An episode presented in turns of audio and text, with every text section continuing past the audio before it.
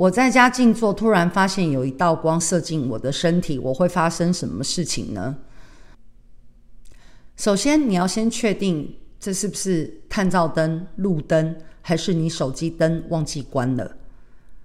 如果都不是，然后你在静坐的过程当中发现有一道光射进去你的身体。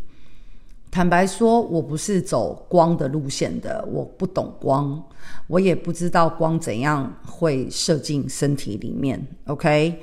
所以我没有办法回答你这一题。但你会发生什么事？